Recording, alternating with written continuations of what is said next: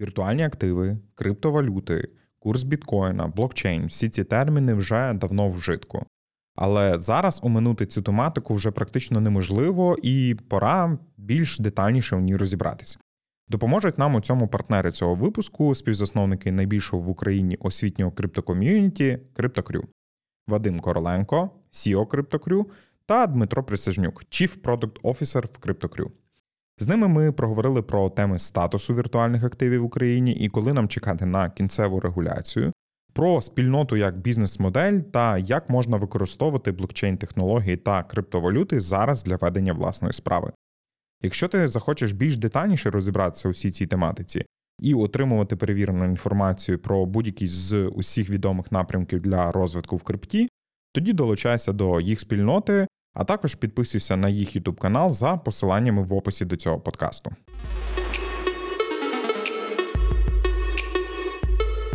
Привіт, хлопці. Привіт, привіт. Насамперед, я би хотів вас запитатися, що найчастіше люди не розуміють, коли вони чують е, термін криптовалюта, які стереотипи існують пов'язані з цією темою. Давайте тоді я почну із основного. Найбільше та найчастіше, що людей може відлякувати, це те, що в них криптовалюта асоціюється з певного роду обманом та скамом, як то кажуть. Тобто, скам це термін, який фактично пояснює те, що даний актив чи дана ситуація може бути несправжньою, і люди можуть на ній втратити кошти. Але цікаво те, що люди не сприймають криптовалюту, вони не думають про блокчейн як про технологію. Тобто для більшості це метод заробітку, метод спекуляції. Вони хочуть купити певну монету згідно з шаблонами, які в нас зрозуміло гулять по інтернету. Те, що ти купив біткоін колись, і ти зараз їздиш на гарній автівці. От, Та звичайно люди так сприймають криптовалюту. Можливо, якщо в нас в країні це саме те, над чим ми працюємо, покращиться інформаційний простір. ми по факту хочемо поглибити знання українців по про криптовалюту, про сам про сам блокчейн, про технологію. Я впевнений, те, що з таким вектором руху думки українців стануть вже більш систематизовані і більш правильні, я би сказав. Я хотів би насамперед дізнатися, який зараз статус в Україні віртуальних активів після того, як президент підписав відповідний закон в березні цього року. Е, в загальному не можна визначати це все односторонньо, тому давайте подивимося з другого боку. Взагалі, підписання закону це крок до того, аби фактично запустити легальний ринок е, цифрових та віртуальних активів, і завдяки цьому підсилити українську економіку, аби ви в принципі знаєте те, що навіть е, зараз в стані війни ми дуже дуже багато допомоги приймали саме у криптовалюті, у біткоїні, ефіріумі і так далі. Також хочу додати те, що я особисто чув на виступ, як Михайло Федоров пояснював. По-перше, що легально працюватимуть українські та іноземні криптобіржі.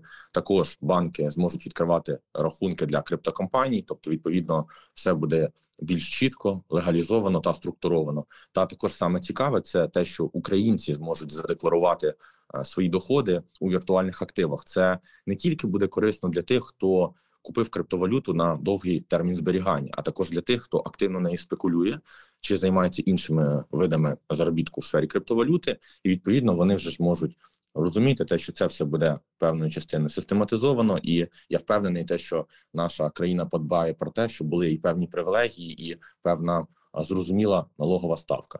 І також я хочу завершити тим, що саме основне фактично це національна комісія з цінних паперів і фондова ринку також включаться в дане питання, і вони будуть формувати та реалізовувати політику в сфері віртуальних активів.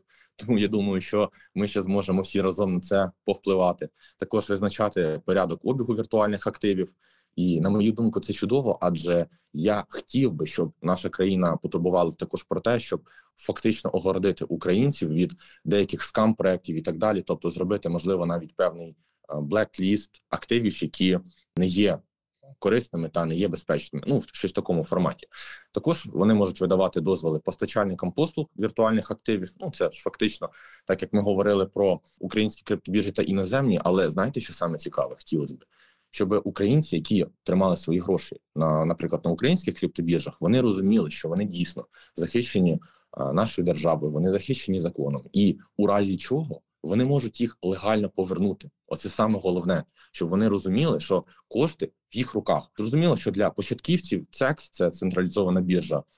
Я би сказав, це крок номер один, коли людина взагалі знайомиться з криптою.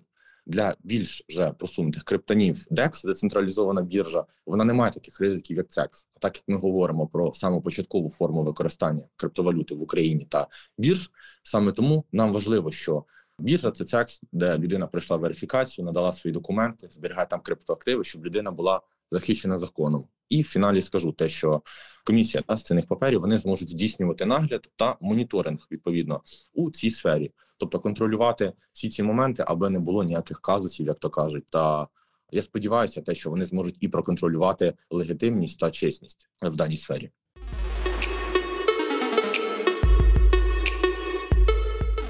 Більш детальніше про криптобіржі ви можете дізнатися на каналі CryptoCrew. Посилання на відео в описі каналу.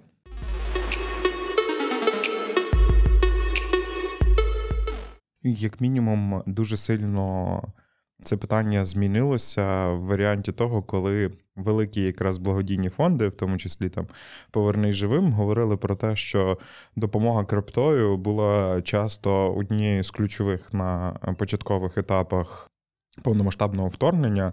Коли величезні криптоком'юніті, які допомагали і дозволяли насправді робити дуже швидко операції, які за готівку, за неймовірну кількість просто грошей на рахунку не можна було втілити.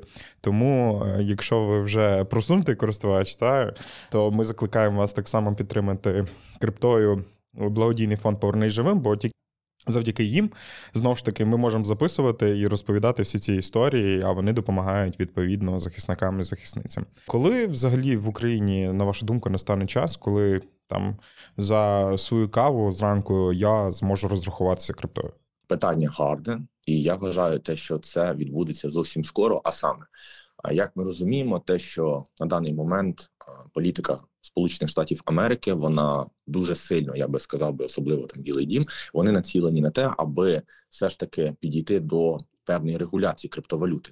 Е, особисто є е, сповіщення на їх сайті Білого Дому, де вони чітко написали те, що їх цікавить е, регулювання криптовалюти задля того, аби забезпечити американців та їх кошти. Адже ви розумієте, що досить, як я вже казав, багато було прецедентів, таких як скамбірж, тобто коли біржа FTX закривалась, тобто об'являла себе банкрутом. Також були певні сками е, криптовалют, стейблкоїнів, алгоритмічних і так далі. Відповідно, що хочу сказати. На даний момент я вважаю, що протягом 23-24 року вже мають бути виконані певні дії в сфері регулювання криптовалют, і на мою думку, це буде поштовхом для того, щоб і наша країна вже почала виконувати більш чіткі та практичні дії для того, аби якимось чином або створювати свій певний стейблкоін. Ну стейблкоін це лише як варіант, можливо, цифрова гривня, або, наприклад, вводити в обіг, тобто не, те, що він буде як офіційна. Як офіційний засіб для оплати, а скоріше, що і українці зможуть ним користуватися, і він не буде заборонений, і підприємці зможуть, наприклад, його приймати тим чи іншим шляхом. Ну для цього зрозуміло, що потрібно, щоб комісія з цінних паперів могла це все контролювати, тобто щоб сплачувалися налоги і так далі. Тобто, на мою думку, те, що підписав президент, це є перший крок, і протягом двох-трьох років я вже думаю, що перші плоди даних рухів ми вже зможемо побачити. Знову ж таки, от ми тут е, коротко е, ви зачепили такий термін, як стейблкоін. В моєму простому розумінні, знову ж таки, ви або виправити мене або доповнити. Стейблкоін це один з видів криптовалюти, який має підкріплення, грубо говорячи, якимось е, реальним активом, як в даному випадку є. Стейблкоін, який прямо корелює з курсом долара, або взагалі підкріпленим доларом як таким, коли ми маємо чекати в Україні оцю криптогривню. Так, давайте зараз тільки е, більш популярно, все ж таки для всіх скажу, значить стейблкоїни це фактично цифрові активи, які відстежують які відстежують вартість фіатних валют або інших активів. Наприклад, ви можете придбати певний стейблкоін, який прив'язаний до долара, євро і так далі, і можливо навіть до золота є такі стейблкоїни, і він дозволяє власнику фактично фіксувати прибутки та збитки і переказувати вартість за стабільною ціною в мережі блокчейн. Тобто, фактично, це як віртуальний долар. Будемо говорити так. А відповідно, на мою думку, першим кроком для того, щоб Україна могла користуватися даним. Я би сказав би скарбом, тому що в певній мірі це дійсно є скарб, адже ви розумієте те, що якщо у вас є паперовий долар у кишені, то ви можете передати його своєму товаришу, ви можете його піти обміняти, поповнити картку і кудись відправити кошти. А коли у вас є цифровий долар, ви можете за лічені хвилини та за копійки в плані комісії відправити даний актив в будь-який куточок світу, де є інтернет, де є гаманці, да, де є це все сполучення. І зрозуміло, що це для нас є дуже важливим кроком, та це взагалі набагато. Я би навіть так сказав, це покращить життя, по-перше, підприємців, і по-друге, тих людей, які бажають чесно працювати і хочуть покращити умови для ну фактично умови для надання певних послуг або продажу товарів. Е, відповідно, я вважаю те, що введення цифрової гривні буде можливо тільки як наступний крок після того, як як я вже сказав раніше, номер один ми прийдемо до певної систематизації регулювання криптовалют в Україні. Номер два це. Я би знаєте, навіть як сказав, те, що можливо, як цифрова гривня з'явиться як аналог да, використання стейблкоїнів, але все ж таки, я думаю, те, що для цього потрібно знаєте, як більше ресурсів, більше праці та більше варіантів того для того, щоб це якісно продумати. Тому, на мою думку, спочатку у нас будуть більш-менш регульовані в обігу стейблкоїни, які якими можливо буде оплата. Можливо, це буде не стейблкоїн, наприклад, BTC, тобто біткоін тут якби не суть важливо. І в результаті ми вже зможемо прийти до того, що в нас буде своя цифрова валюта. А так як в нас є дія, це унікальна унікальний додаток. Як ми розуміємо, те, що ми є перші, хто створив таку централізовану систему на теренах Європи то я вважаю, що можливо навіть і цифрова гривня буде корелюватися з дією. І я би сказав, те, що це було б чудово, аби дія перетворилася, як то кажуть, на невеликий криптогаманець, де можна буде оплачувати, сканувавши QR-код і так далі. Так, я думаю, що це нам точно це більш властиво. Я не знаю, є в нас такий локальний, а можливо, це вже і не локальний жарт про те, що кожен українець себе гаманці тримає два долари, то скоро ми будемо вже очікувати, що в кожного українця буде свій е, криптогаманець, де він буде тримати як мінімум дві криптогривні. Не знаю, як воно там корелює з успіхом і так далі, але якісь такі речі є.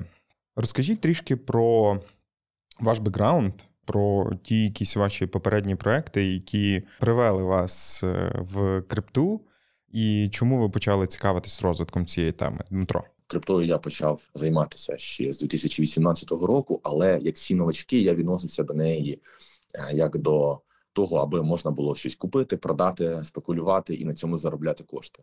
Е, звичайно ж, те, що це таке от хибне розуміння, і ті люди, які будуть в цьому розбиратися, вони далі побачать, що е, взагалі крипта буде призводити до того, що ви будете на неї дивитися як на певну технологію, і звичайно ж, ви будете бажати в тому розібратися адже це не тільки цікаво там розібратися банально в тому, що таке блокчейн, а ще й розуміти, що ти можеш інвестувати в перспективні проекти. Адже як ми всі розуміємо, що блокчейн, штучний інтелект це все новітні тренди, які ще себе не те, що не показали, а вони тільки-тільки на своєму старті знаходяться. Саме тому я почав більш деталізовано вивчати, що таке е, блокчейн, що таке NFT. Тоді ці всі моменти тільки зароджувалися в плані NFT і так далі. Саме тому, що цікаво, це те, що я побачивши, що нема дійсно гарних та я би так би сказав, доповнених криптовалютних спільнот в Україні. Звичайно ж, я забажав це передати свій досвід людям, і ми почали з того, що заснувавши нашу спільноту, працювали дуже малою кількістю людей. Це буквально 20-30 людей. В основному ми обмінювалися торговими ідеями по спотовій торгівлі, обмінювалися знаннями також в різних сферах криптовалюти. І як ми бачимо, що бажання особисто я зараз кажу про себе, моє бажання покращити ситуацію в Україні в плані розвитку криптоіндустрії та передати досвід, який я здобув, призвело до того, що наразі ми маємо е, таке велике криптоком'юніті. Я вважаю номер один, адже як я вже казав, що першочергова наша ціль це. Зробити українців дійсно прокаченими в даній сфері та розвивати її не просто знаєте, як бізнес, на якому хтось там заробляє кошти. Ні, наша мета це привнести, привідкрити оце от вікно криптовалют в нашій країні. І я думаю, що ви ще нас е, не, не, не, неодноразово ще про нас почуєте, коли будуть е, підніматися вже питання про регуляцію криптовалют в Україні, адже також одною із моєї цілей є брати в тому участь та приносити свої знання. Це факт, тому що якщо починати трішки більш детальніше гуглити цю тему, і особливо віртуальні активи в Україні, то часто учасники і засновники спільноти CryptoCrew, їх можна знайти на просторі якраз Гугла, чи це там коментарі для порталу Дія і не тільки. Вадим, твій шлях. Від початку до СО найбільшого в Україні криптоком'юніті. Мій шлях складався дуже різноманітно, я так сказав, тому що я починав з програмування взагалі. Тобто я навчався навіть на да, на, на тех-спеціаліста. І поступово я почав цікавитися маркетингом. За рік вийшло вирости до маркетинг-директора. Тобто, це була велика логістична компанія, найбільша в Україні на той час. І поступово я зрозумів, що в мене вже є такий деякий потолок у цій професії, саме у цій компанії, і я почав займатися бізнесом. Тобто, бізнесом я почав займатися десь 20, з 19-20 років, орієнтовно так. Перші мої проекти це були проекти зв'язані з е, товарним бізнесом. Після цього я перейшов до створення свого власного маркетинг-агентства, у якого є досить непогані кейси. Це робота з Uber, Bolt та ну досить досить великими міжнародними організаціями. Агентство досі працює. Е, я в ньому участі не приймаю вже декілька років. То бізнес системно системно працює.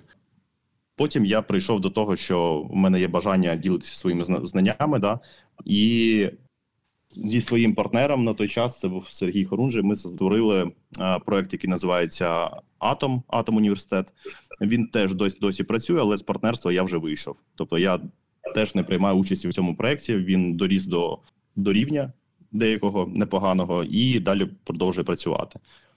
І десь це був, мабуть, е, жовтень минуло позаминулого року, 21-го, з моїм другом, партнером, і ми майже так як сім'я, один з партнерів це Владислав Магера е, проекту CryptoCrew, Ми вирішили, що було б цікаво зробити якийсь сильний проект е, у напрямку криптовалюти. І от якщо подивитися на наше партнерство, у нас чотири партнери: я Владислав Магера, Дмитро Просічнюк та Владислав Задорожній.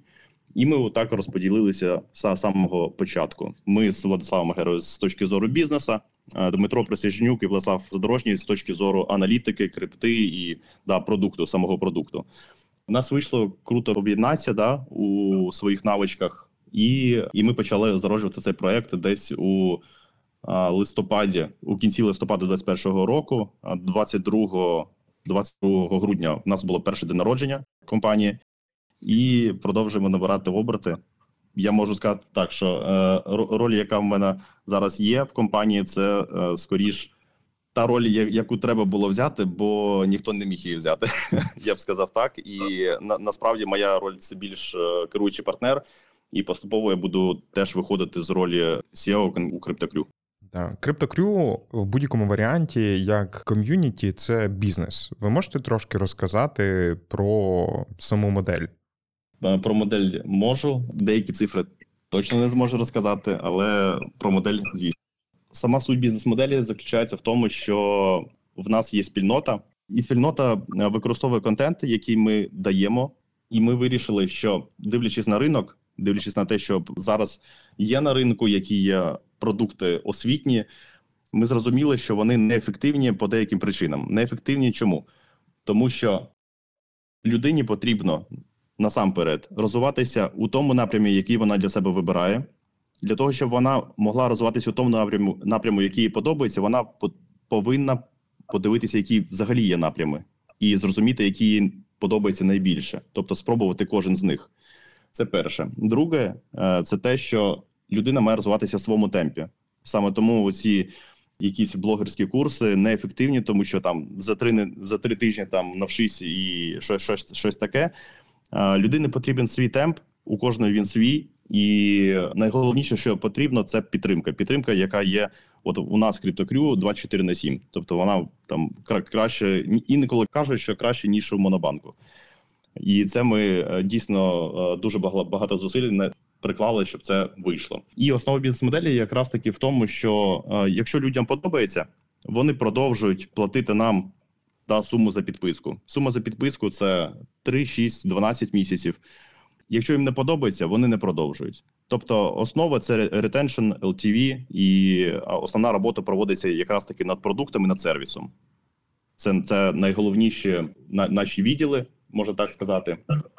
І е, тобто, наша компанія це продуктово-маркетингова компанія, да, якщо казати про модель, але більш продуктова, все ж таки. Тобто, е, в нас основний фокус є на продукті завжди. І вже вну, е, да, е, уже в самій спільноті, якщо людина розуміє, що хоче ще більше углуби, углубитися в якусь тему, да, вона може придбати собі додаткове навчання, але вже у нашій спільноті. Якщо вона там знаходиться, вона це може зробити. А для чого українцям взагалі е, базова освіта в крипті? Не вистачає перейти по кількох статтях в Вікіпедії чи підписатись на кілька анонімних телеграм-каналів? Ну я думаю, так що можна зібрати інформації дуже багато у просторі, але наскільки ця інформація буде перевірена практикою, це питання перше. Друге, е, наскільки ця інформація буде структурованою та дозволить да, кожному користувачу зберегти свої кошти. Це задача номер один, да, зберегти, а не втратити на якомусь камі. А задача номер два е, вже почати е, приумножати свої кошти. Тобто, якщо людина дійсно там може з е, за допомогою там безкоштовних ресурсів закрити ці, задачі, це, це, супер, да. Але таких людей небагато, і е, потрібно приділити дуже багато часу, щоб з безкоштовних ресурсів отримати стільки цінної інформації. Коли я готувався до цього інтерв'ю, мене чесно здивувала трішки е, певна ваша відкритість. Тобто, у вас є можливість відтрекати, наприклад, ваші прогнози на там основну криптовалюту, якщо говорити на біткоін. Ви прогнозували його курс, і це все можна проглянути. Тобто, для мене це було здивуванням, як люди взагалі можуть так спокійно і так самовпевнено е, образно висвітлювати це в себе як в одній з частин продукту. Що взагалі може дати е, участь в такому ком'юніті, як вас, різним криптоентузіастам, людям, які вже більш-менш розуміються на цій тематиці, і абсолютно новим новачкам? Я відповім у дві частини, мабуть. Перша частина е, про відкритість. Е, Від, відкритість це те, що є в нас самих. Да? Е, Як, як то кажуть, від співзасновників все йде далі. І тому в нас вся команда, кожен з співзасновників, топ-менеджменту, людей у самій спіль- спільноті, вони супер відкриті. Вони легко діляться інформацією, легко діляться цінним контентом, який десь самі отримали. І можна сказати, що- це наша фішка тому що ми так звикли, і це дуже подобається людям. Тобто, ми такі, які є, і е, не одягаємо якихось е, масок, да там у телеграм-каналах, е, десь у інших медіа, в Ютубі та, та так далі. От це що стосується першого питання. Е, Що стосується другого питання, ну перш за все, це завжди свіжа аналітика по ринку. Те, що зараз є в світі, воно все у нас в режимі реалтайму оновлюється. Да, Дуже дуже багато аналітиків, менторів е, моніторять е, да, цілодобову інформацію та видають її в нашу спільноту. Тобто, перше за все, це інформація, яка дозволяє зробити коректні да, виводи, мислення стосовно того, що коїться на ринку, і прийняти правильні рішення. Друге, це, це те, що кожен учасник може дійсно приумножити свої кошти, і для цього є всі інструменти. Всі інструменти це означає, що є і інструменти за допомогою там без вкладень можна перші кошти в криптовалюті робити, інструменти, на яких е, можна дійсно оперувати великими сумами і довгострок, середньострок заробляти собі кошти. І ну і третє, як я вже казав, це найголовніше базово це не попадати на скам проекти. І у нас в нашій спільноті це якраз таки те, чим ми відрізняємося від багатьох.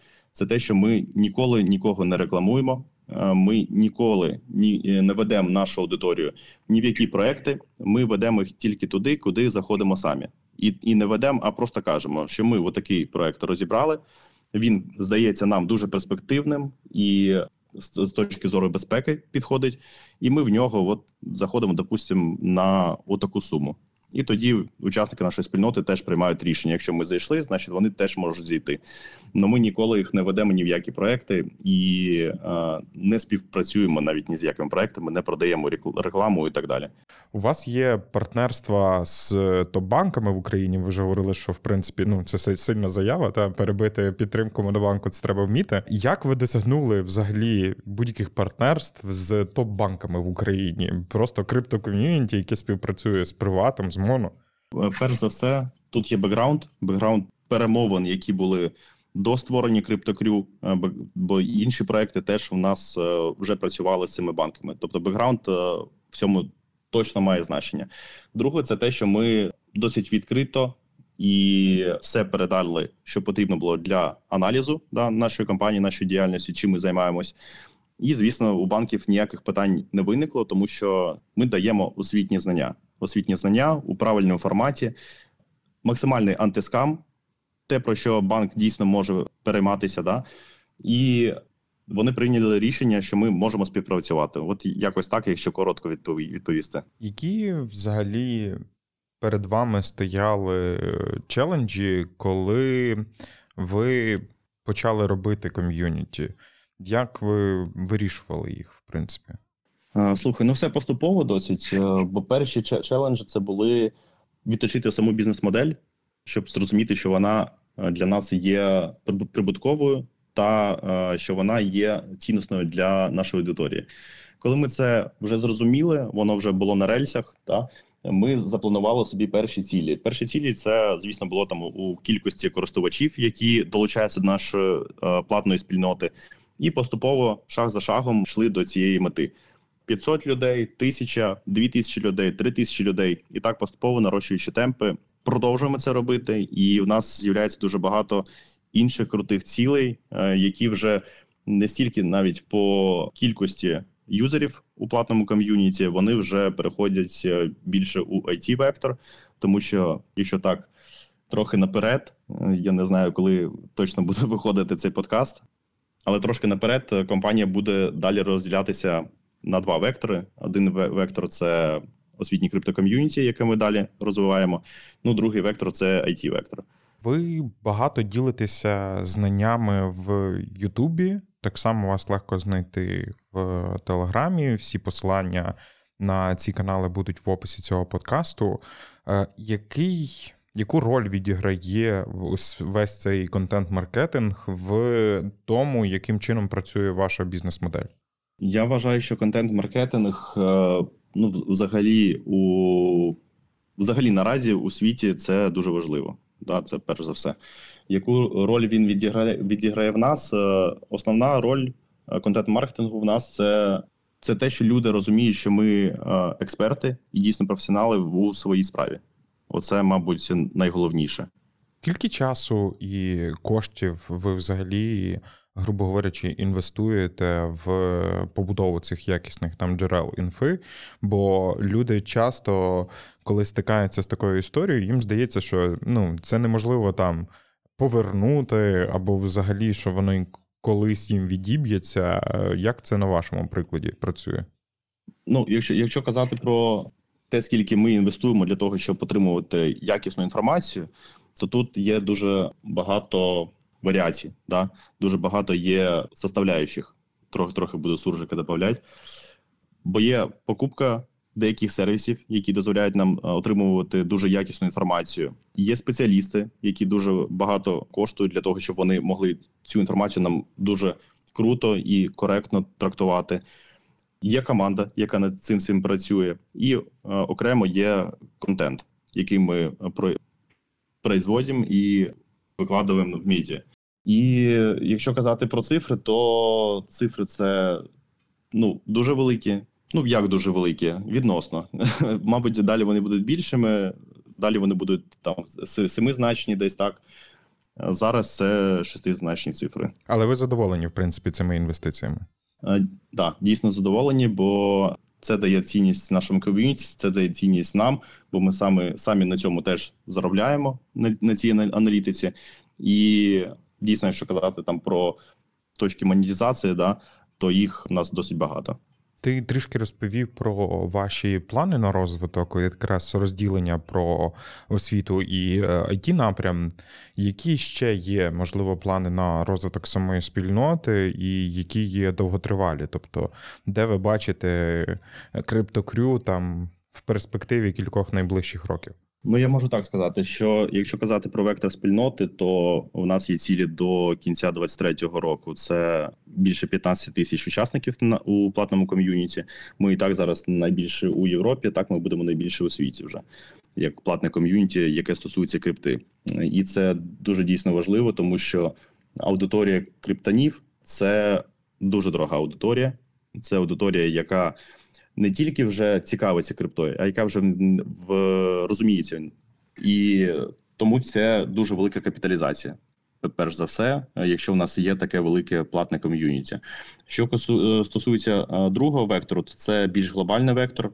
Не можу розповідати зараз всі деталі, але ми цілимось у мільярдну історію, і за допомогою цього it продукту впевнений, що це в нас вдасться. Ми вже його розробляємо досить довгий час і будемо ще розробляти десь близько близько року. Але перші релізи у нас будуть вже набагато раніше, і це продукт, який точно зможе змінити світ, змінити змінити комунікацію у світі.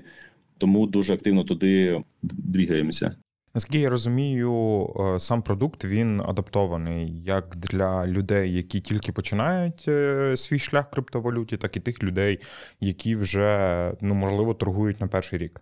Так, можна сказати, що так, тому що у спільноті є розділи, які стосуються перш за все новачків, самих нулів, таких, які не розуміють навіть як там Binance собі скачати чи якусь іншу криптобіржу, так і для тих, хто вже розуміється в крипті, бо знову ж таки розділи з аналітикою, з рекомендаціями і так далі. Це це розділи, які вже для тих, хто вміє хто вміє торгувати. Тобто, в нас це поступово, бо продуктологи, методологи над цим працюють. Вони розуміють, який є шлях у кожного юзера від нуля до того, щоб він почав заробляти перші кошти, і по методології вистраюють процес так, що це буде легко для кожного поступово шаг за шагом проходити і виходити на рівень вже такого, ну плюс-мінус про е, криптона. Дмитро, ти можеш е, додати якраз до того, яким чином вам вдалося е, залучити перших там не знаю 500 тисяч людей в спільноту, тобто які саме речі найбільше повпливали на це, особливо коли ми розуміємо, що ваш продукт такий більш-менш адаптований до різних аудиторій. Ну, в першу чергу, це як я вже казав ще раніше. Люди йдуть туди, де можна заробити. Відповідно, ми надавали свій досвід у сфері спотової торгівлі. Це, грубо кажучи, середньострокові та короткострокові спекулятивні ідеї згідно з тим, яку монету можна купити. Відповідно, вона стане дорожче. Ви зможете зафіксувати свій прибуток. Е, номер два це звичайно ж самий базовий розвиток в світі криптовалюти. Це ознайомлення з торговим концептом, це ознайомлення з біржами, як з ними працювати, взагалі що таке блокчейн.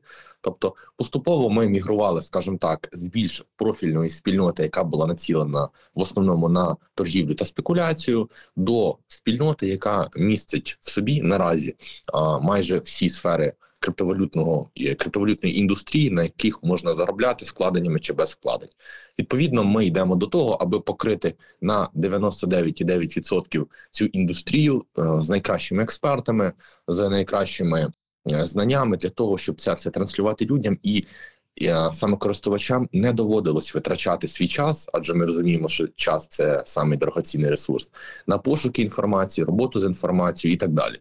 Відповідно, ми це беремо на себе якісну, круту, е, корисну інформацію подаємо людям, кажемо, які можна використовувати, і вже задача користувача прийняти фінальне рішення, чи це буде йому цікаво, чи ні. Якось так. Ми трішки з вами поговорили взагалі про теперішній статус віртуальних е, активів в Україні, так само про ваше ком'юніті. Але найбільше те, що цікавить особисто мене, і думаю, так само наших слухачів, це питання, яким чином взагалі криптовалюти можна використовувати у веденні власної справи. Я поясню більше тут, напевно, на своєму прикладі. Тобто, з історії моїх знайомих і колег є ситуації, коли крипта ну буквально рятувала їхній бізнес і дозволяла там закупляти швидко сировину, що є критично необхідною для ведення їх бізнесу.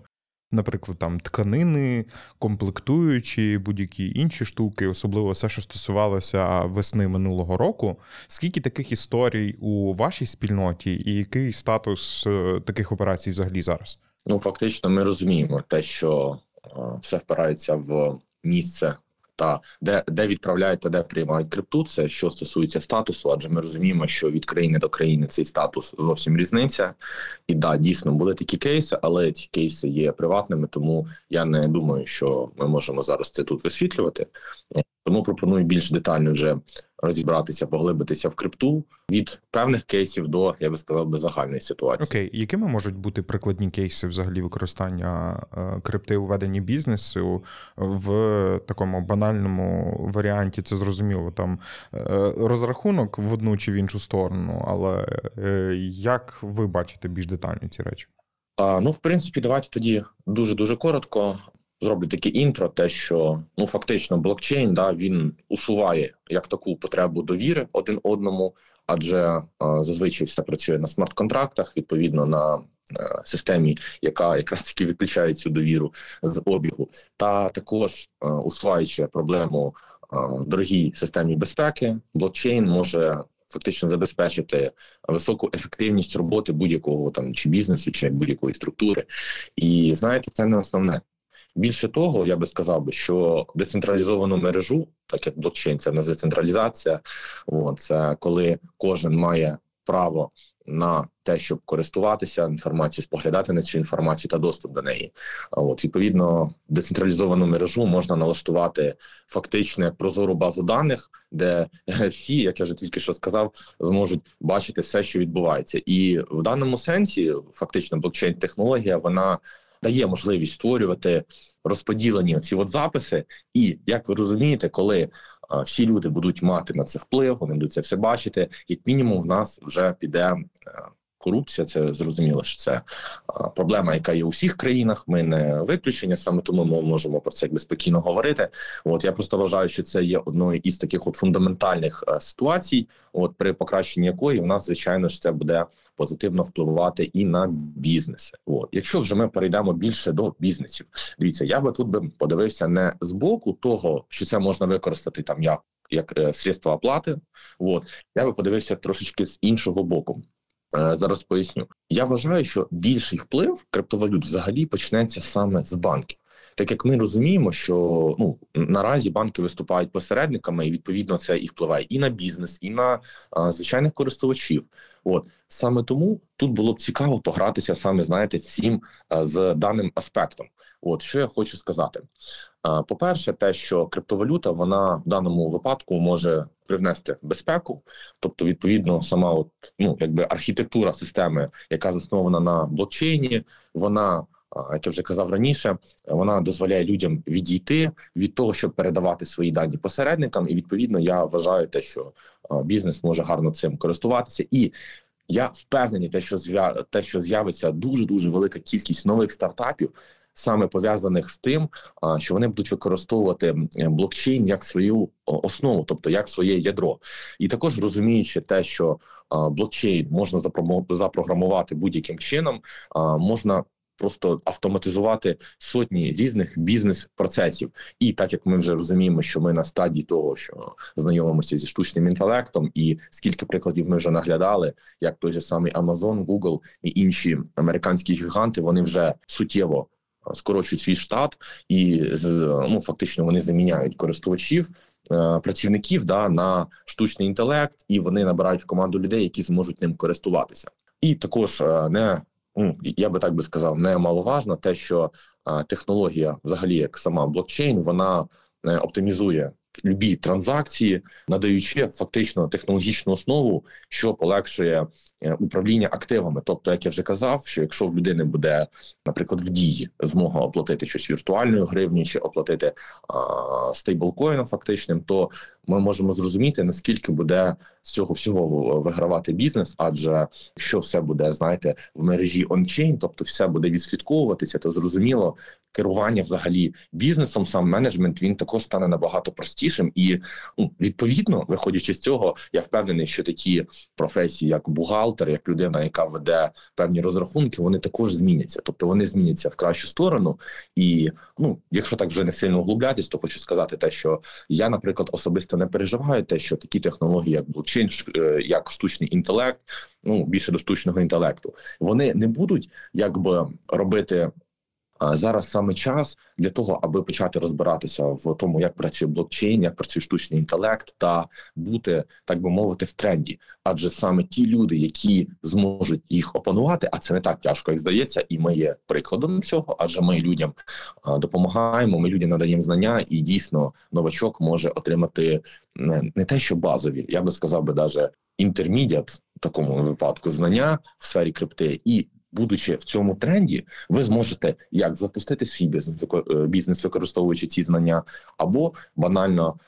Ну, дивіться, саме саме банальний приклад працювати в будь-якому DAO, да, це це децентралізована спільнота, в якій люди можуть як наймати інших людей, так і ну грубо кажучи, як великий хедж-фонд, де люди можуть також інвестувати, маючи свій голос, впливаючи на певні рішення, і також зрозуміло, що там є люди, які працюють як і програмісти, як і менеджмент, і так далі. Тобто є дуже дуже багато варіантів того, що кожен українець зможе використовувати дані знання, а саме бізнес, бізнес також зможе покращитися, адже як ми розуміємо, коли в нас буде реформа банків згідно з блокчейном та з криптовалютою, то це напряму і також і вплине на бізнеси, які в нас на даний момент знаходяться. Один, напевно, з найцікавіших кейсів, які мені е, потрапляли на очі, і з яким я безпосередньо контактував, це історія поєднання блокчейну з дуже таким скажімо так, приземленим бізнесом, саме з аграрним, коли е, люди придумали, яким чином вони можуть е, свій фруктовий сад перетворити на інвестиційний проект, коли люди могли купувати, грубо говорячи, собі токени якогось окремого дерева, і розуміти, яким чином е, це дерево буде приносити яку кількість плодів і яку кількість вони будуть заробляти на ньому кошт. Ну тобто, які ще такі от прикладні штуки можуть бути? Ну тобто, це агробізнес, поєднаний, грубо говорячи, з. Якраз блокчейн-технологією, е, які варіанти е, ще можуть існувати взагалі? Дуже е, дійсно гарний приклад. Е, це ви зараз навели приклад токенізації. Тобто, ну е, два слова скажу, те, що в принципі купівля та продаж різних цінних паперів, активів, облігацій, товарів і так далі. А це все можна токенізувати, і відповідно кожен токен буде. Ніби як впливати як а там доля, доля від е, даного активу. Які ще бізнеси можуть розвиватися в схожих сферах? Ну, по перше, це люди, які здають в оренду певні приміщення.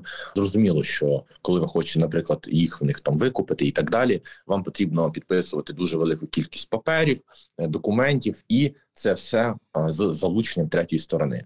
Номер один це використання смарт-контрактів зможе підвищити безпеку та простоту використання даних процесів. Номер два, якщо я, наприклад, володію.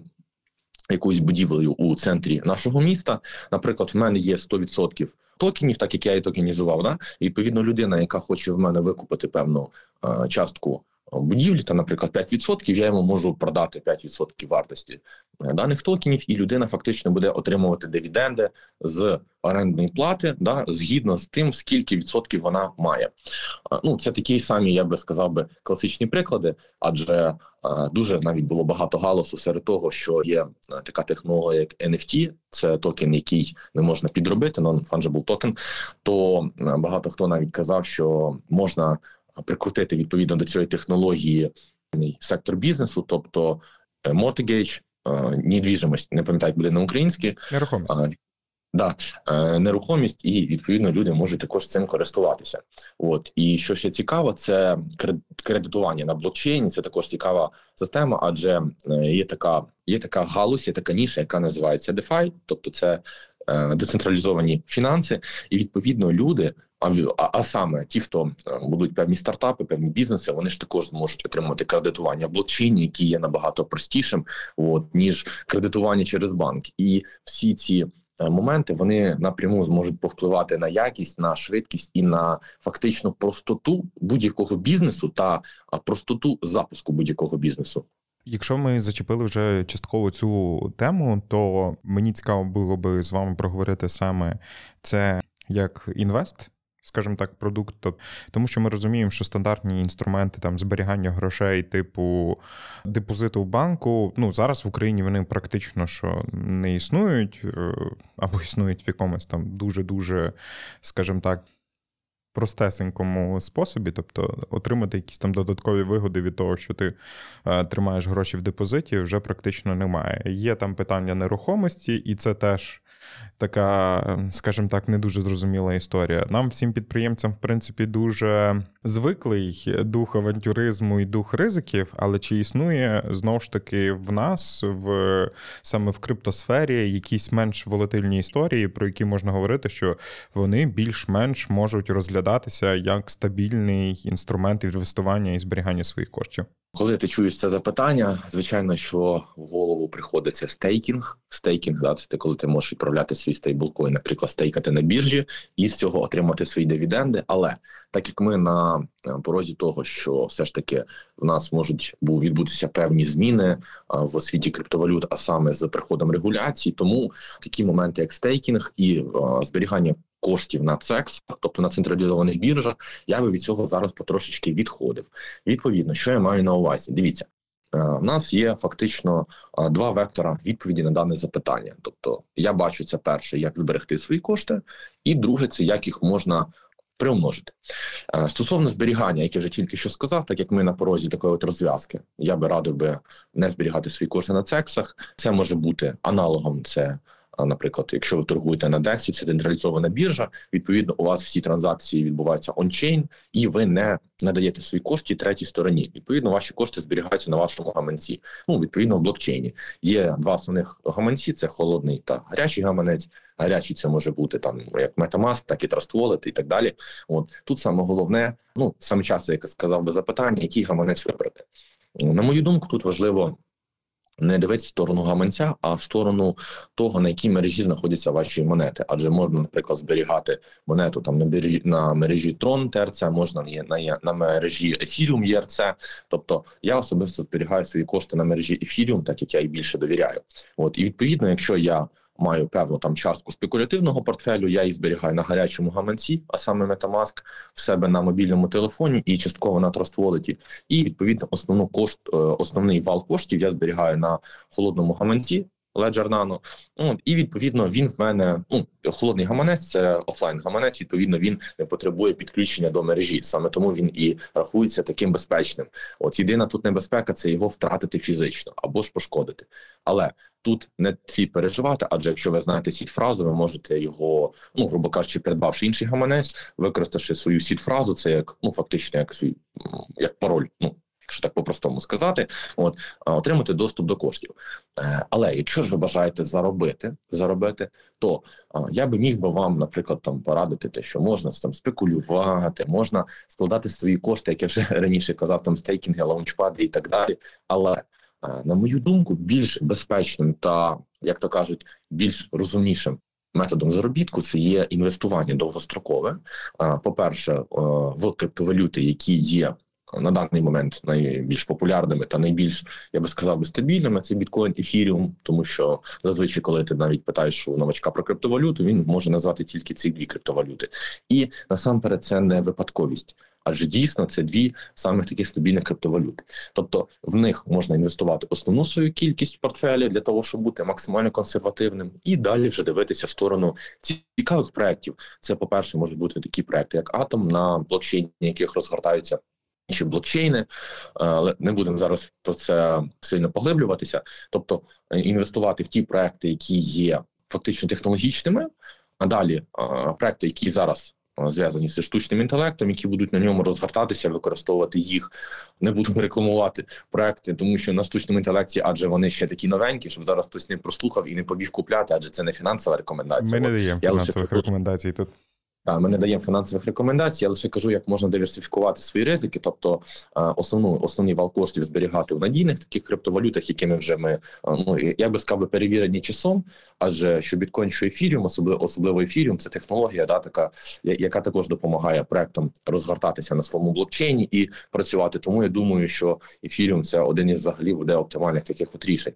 От і більш ризиковані це в сторону технологічних та в сторону таких проєктів, наприклад, як Litecoin. Litecoin – це форк біткоїну, це фактично як аля як біткоін 2.0, тільки не в технологічному аспекті, а як його молодший брат, я би так сказав. Тобто, це одне із таких от виключень. І звичайно ж, меншу частину своїх коштів інвестувати в новітні ідеї, е, як я вже сказав, проекти, які пов'язані з майбутніми трендами, та саме саме головне власноруч е, вивчати проект, в який ви інвестуєте, і диверсифікувати свої ризики таким чином, щоб розуміючи, якщо ви можете там заробити з основних криптовалют там 3-4 ікса. Це мінімум дати свого портфелю, то розуміти, що ця сума, як мінімум, має відбивати високоризикові інвестиції, які ну як ви розумієте, що високоризикова інвестиція це ну грубо кажучи, або пан, або пропав. Тобто, або ви дуже дуже гарно зробите іксанетись, як то кажуть зараз в крипто світі, або можете втратити свої кошти, але яким чином втратити? Просто ви будете там мати певну кількість токенів, тобто монет, ну грубо кажучи, там 100 монет. Ви купили 100 монет, вони у вас є, але вартість цих монет вона буде. е, Зменшуватися на ваших очах, тобто там в перший день, грубо кажучи, якщо інвестиція була неудачна, 100 монет може дорівнювати 100 доларів. Далі 100 монет може дорівнювати 0,00001 долара. Оце відповідно, якби є особливості криптовалют, адже фактично там дна немає. Ми можемо падати, падати і падати. Саме тому диверсифікація ризиків, довгострокова інвестиція та правильне зберігання коштів. Якщо подивитися на другу сторону монети, є е, якраз інструмент залучення коштів в бізнес, так як ми знаємо його ICO, я думаю, що ви зможете розкрити більш детальніше цей термін. Чи є в Україні хороші приклади, чи вони поодинокі, як взагалі вся ця історія працює? Давайте відразу ж коротко розглянемо взагалі, да, яким чином це може все працювати. Звичайно, те, що так як ми вже говорили з вами і про токенізацію певних бізнесів, і на базі цього ми розуміємо те, що дійсно бізнеси можуть залучувати а, інвесторів, приватних інвесторів, великі фонди, там tier 1 tier 2 фонди е, в свій бізнес під шляхом, ну фактично під впливом того, що вони будуть ділитися а, своїми токенами. Отак як ви вже сказали за ICO, це Initial Coin Offering, Фактично, це у нас є аналог IPO, але в світі криптовалют це первинна пропозиція монет. Ну фактично, це форма залучення інвестицій в нові проекти, в будь-які стартапи, неважливо. От у вигляді емісії та продажу інвесторам даної криптовалюти. Фактично, це на, наразі єдиний можливий варіант такого от а, залучення. Адже як ми розуміємо, що замість того, аби проводити там сотні мільйонів різних контрактів, оцю всю бюрократичну ситуацію, інвестори можуть домовлятися самим проектом і е, залучати ці всі кошти е, для того, щоб вони працювали на системі смарт-контрактів, і відповідно там кожен гаманець був прив'язаний до такої то суми. Розлог відбувався там в певний проміжок часу. Тобто, це все буде працювати працювати відповідно автоматично та без втручання е, інших людей. Саме тому можу сказати, що для бізнесів взагалі це буде один із ідеальних варіантів залучення інвесторів. Але на мою думку, тут як я вже казав, все в все впирається в регуляцію криптовалюти, і зрозуміло те, що це все має бути прозоро. От адже є така ситуація, як е, комісія з цінних паперів, е, те про що ми вже говорили. е, Їм дуже не подобаються е, security токени. Да, це фактично токен, який ніби як є цінним папером, і, грубо кажучи, коли певна компанія релізить свій токен, якщо вона там а, має на меті якби привлікати средства, то комісії ціні паперів це не дуже подобається, адже аналогом тому, наприклад, є utility токен, який там, грубо кажучи, просто дозволяє користуватися проектом, більш там поглеблені мати ключі до користування блокчейном і так далі.